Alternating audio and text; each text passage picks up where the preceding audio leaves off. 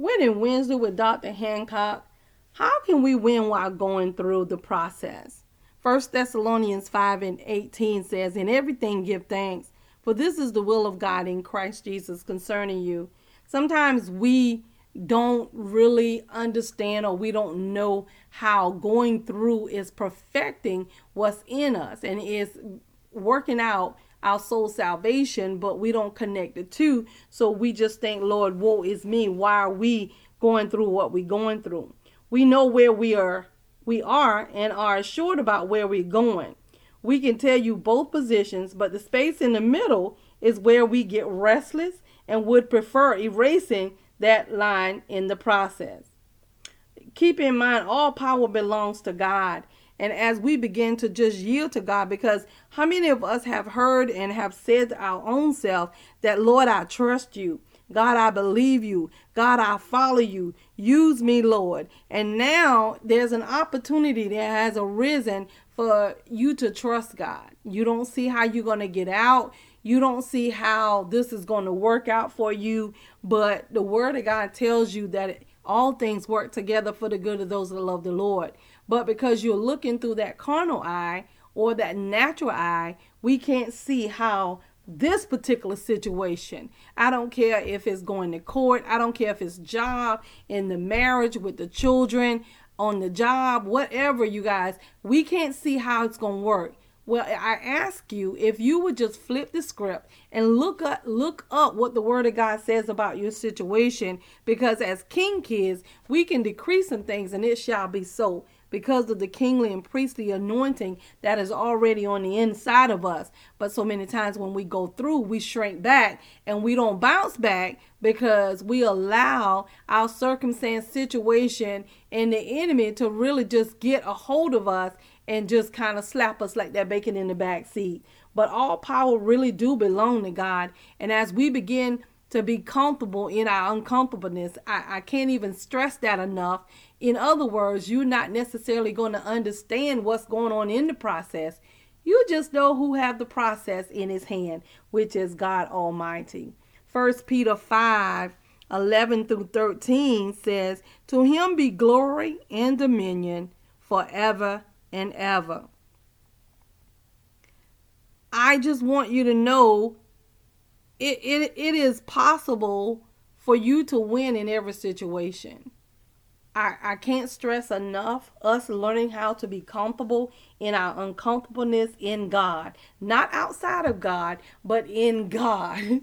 in God. In other words, even though it might be uncomfortable, it might be it might seem to be unfavorable, just know that that situation is truly working out for you because God is your father.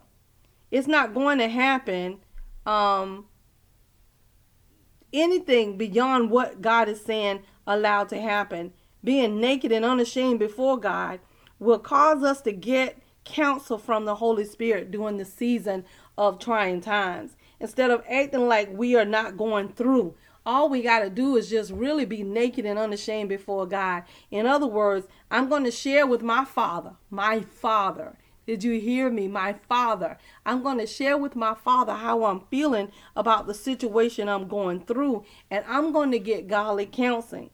Because Hebrews tell us to come boldly before the throne of grace that we may obtain mercy in our time of need and help in the time of need. So again, God understands that this situation is going to perfect our faith in God.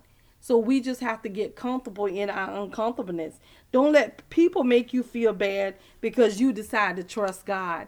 Um, and they decided not to trust God, or or you think you all that, or well she thinks she this and she thinks she's that.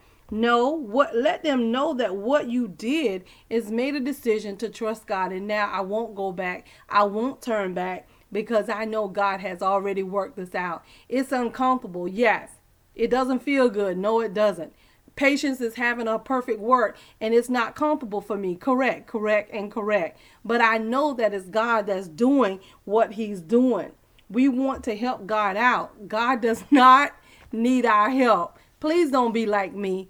Uh, yes, sometimes the Holy Spirit used to tell me what to do, and I'm like, no, because you're taking too long. But you know what? I had that kind of relationship with God, and He would allow me to know um, okay, you're working your own stuff out. So you trying to be God and Mary of your life? No, I just want to do Mary role. I cannot handle God in my role. Um, there are some people that will sow discord. You guys, you got to know that. Um, we determine how long we go through the process by our reaction in the process. Okay, God never said that we wouldn't see it again, but He said He He would just make a way of escape. Let me give you a perfect example.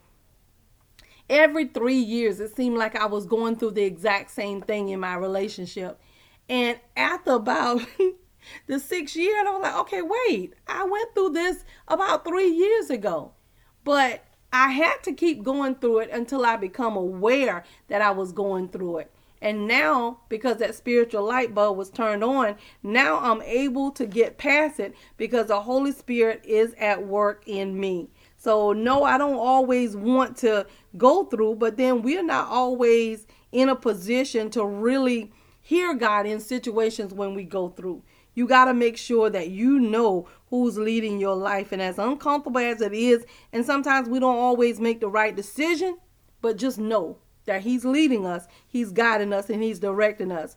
James 1 and 20 said, For the wrath of man worketh not the righteousness of God. So just know our response in certain situation, and we know what we're doing sometimes. We really do, because it seems like the other person is winning, and I gotta say this, I gotta say this. No, you don't have to say anything.